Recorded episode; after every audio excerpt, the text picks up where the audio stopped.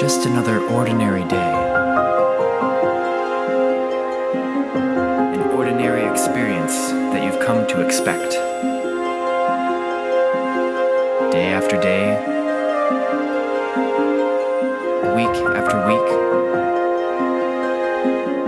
year after year. But if you look a little closer, you'll see something extraordinary.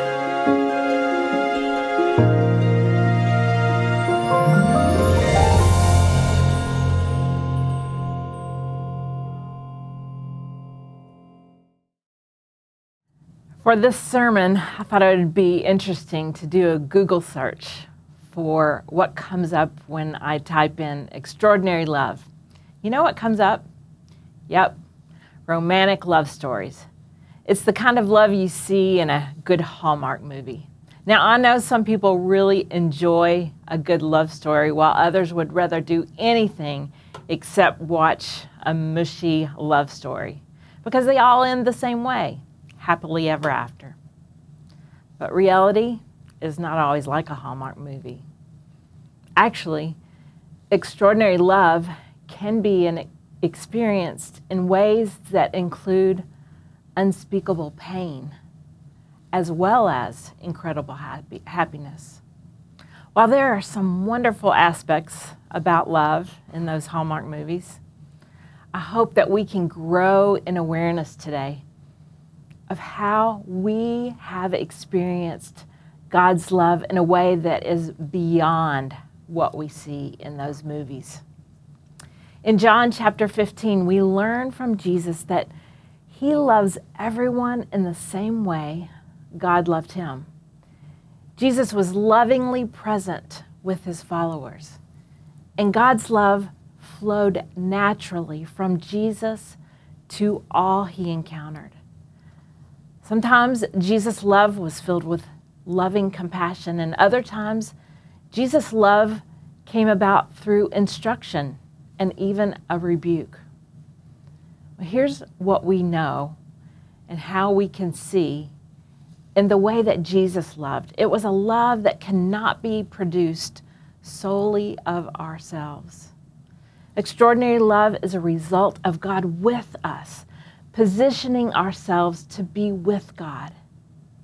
In today's scripture passage, we are witnessing a part of conversation that Jesus is having with his followers, who he's been with over the last three years.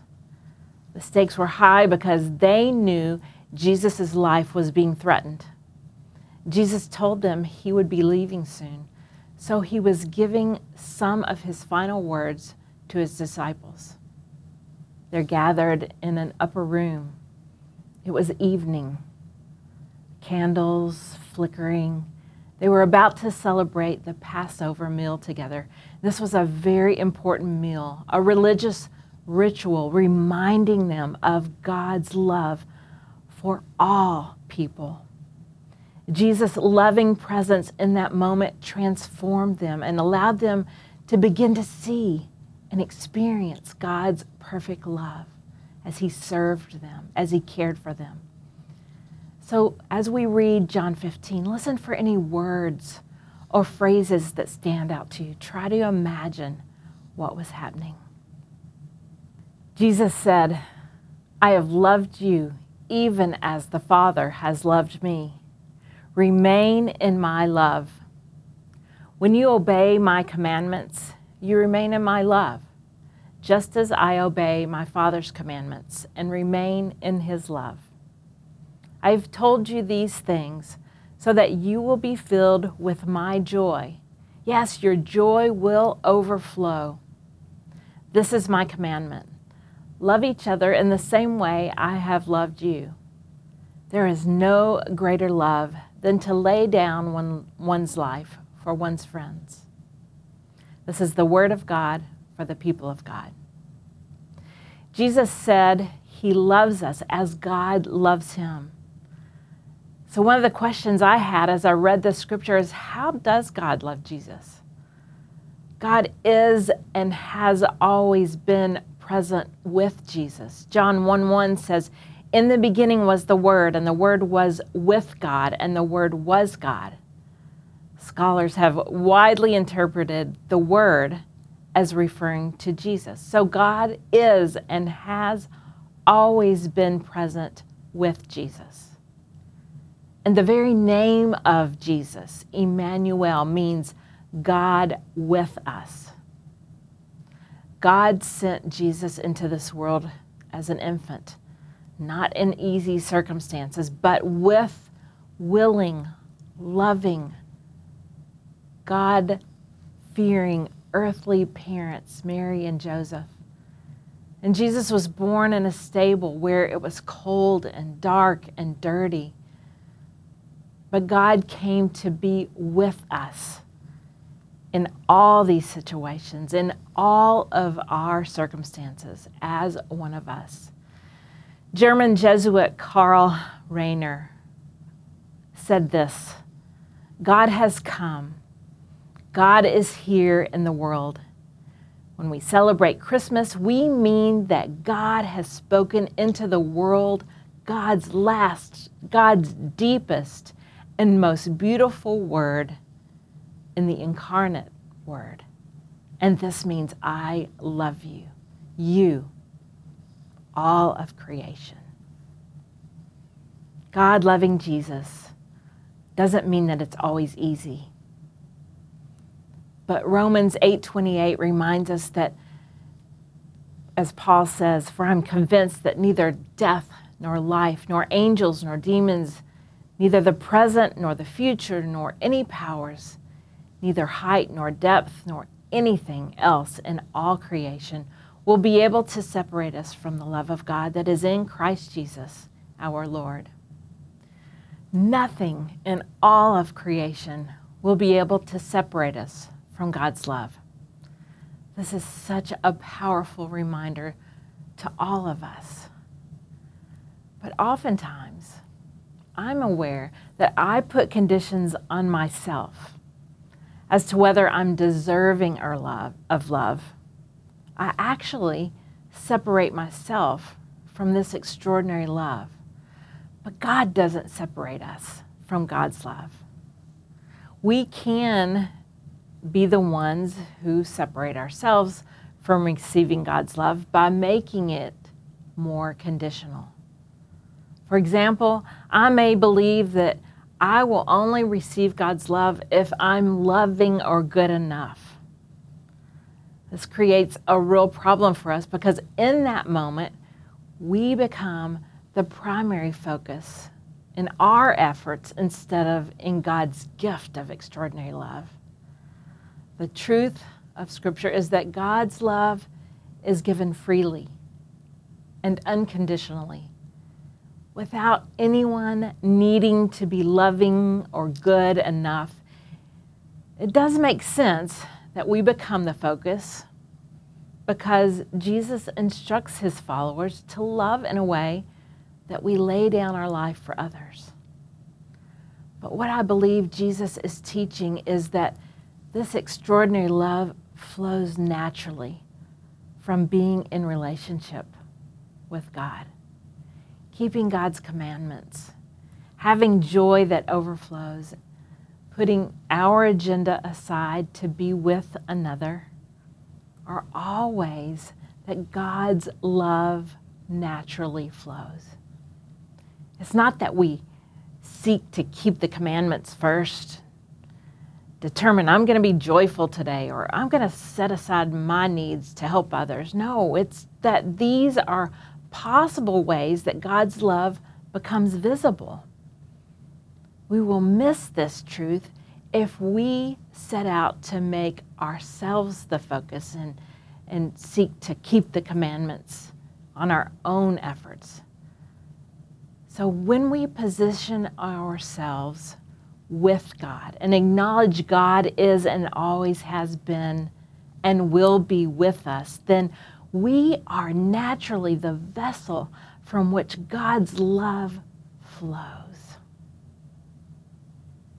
Every single day, God gives us a powerful reminder of a sunset or a moonrise that is absolutely extraordinary. There are so many times I miss it because I don't position myself to see it. Even if I'm not able to see it because of the weather or my schedule, I can remind myself of the truth that the sun always sets, and it's one of the ways I can experience God's extraordinary love at the end of the day. When I'm intentional, I can create a way for me to look for God's love at the close of each day. Just reflecting on my day and being aware of how I've experienced a way God has demonstrated love, maybe through a word of affirmation, through a loving touch, an act of service, quality time with someone, or the gift of something I've experienced in nature, like a sunset. I have a friend that shares three things with me that she is grateful for every day. And I share three things right back for her. It's an intentional process that we've started and that helps us to be positioned to be aware of what we're grateful for. We can do the same thing with God's love. Think of who you might want to begin to share this with each day and start today. Think about feeling loved in an extraordinary way doesn't it all come down to someone being with us? Not over and above us or below us, but right with us. Recently, I met with a group of therapists who I've been meeting with for several years. I have positioned myself in this type of group to practice giving compassion to myself and others, and by receiving the compassion God has placed within us. During this meeting recently, the leaders of the group instructed us to listen to one another and to reflect back what we hear as if we were their soul reflecting back what we felt and heard. When they, when they gave those instructions, I had no idea what that meant be their soul to them. But what happened was that after the sharing, the listener began to share what they felt. Something like, I feel really sad when you say how hard you are on yourself, or when you said you felt like you were drowning, I felt really afraid. There was this experience of being with one another. No advice, no judgment. No one was superior over. There was no evaluating of someone. And neither was anyone passively just going along to get along, not being their authentic self. We were simply being with one another. It was an experience of extraordinary love. So I wonder if we could be better experience God's loving presence if we positioned ourselves to be present with God, others, and ourselves, not in a way where we are superior over anyone or thinking of ourselves as beneath anyone, but just with one another. Just as Jesus was and continues to be with us by the power of the Holy Spirit. There are as many examples of God's love as there are individual fingerprints. Just like a beautiful sunset or moonrise, each one different, each one a gift from our Creator. So I want to invite us to take a moment to just sit in silence. Maybe take a couple of deep breaths to reflect on these reminders of God's extraordinary love with us. This is written by one of my favorite authors, Sarah Bessey. You don't have to be productive, and you don't have to change the world. You're already so loved.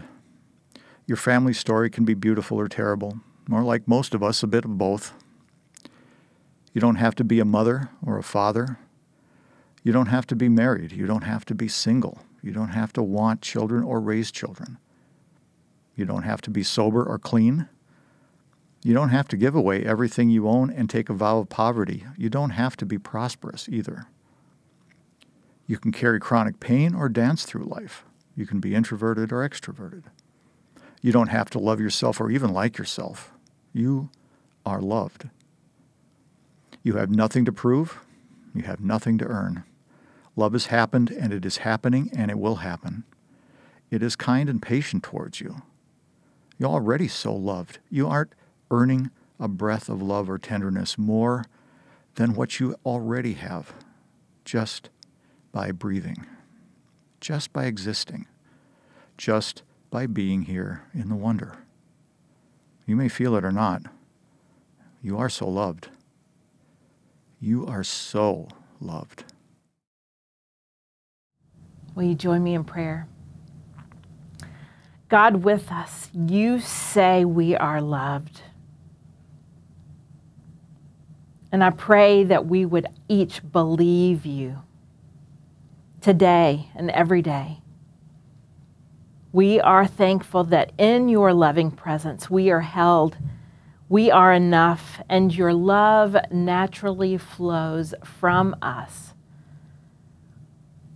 We pray that all of us would position ourselves with you so that your extraordinary love continues to flow throughout us to all of creation to bring your will on earth as it is in heaven.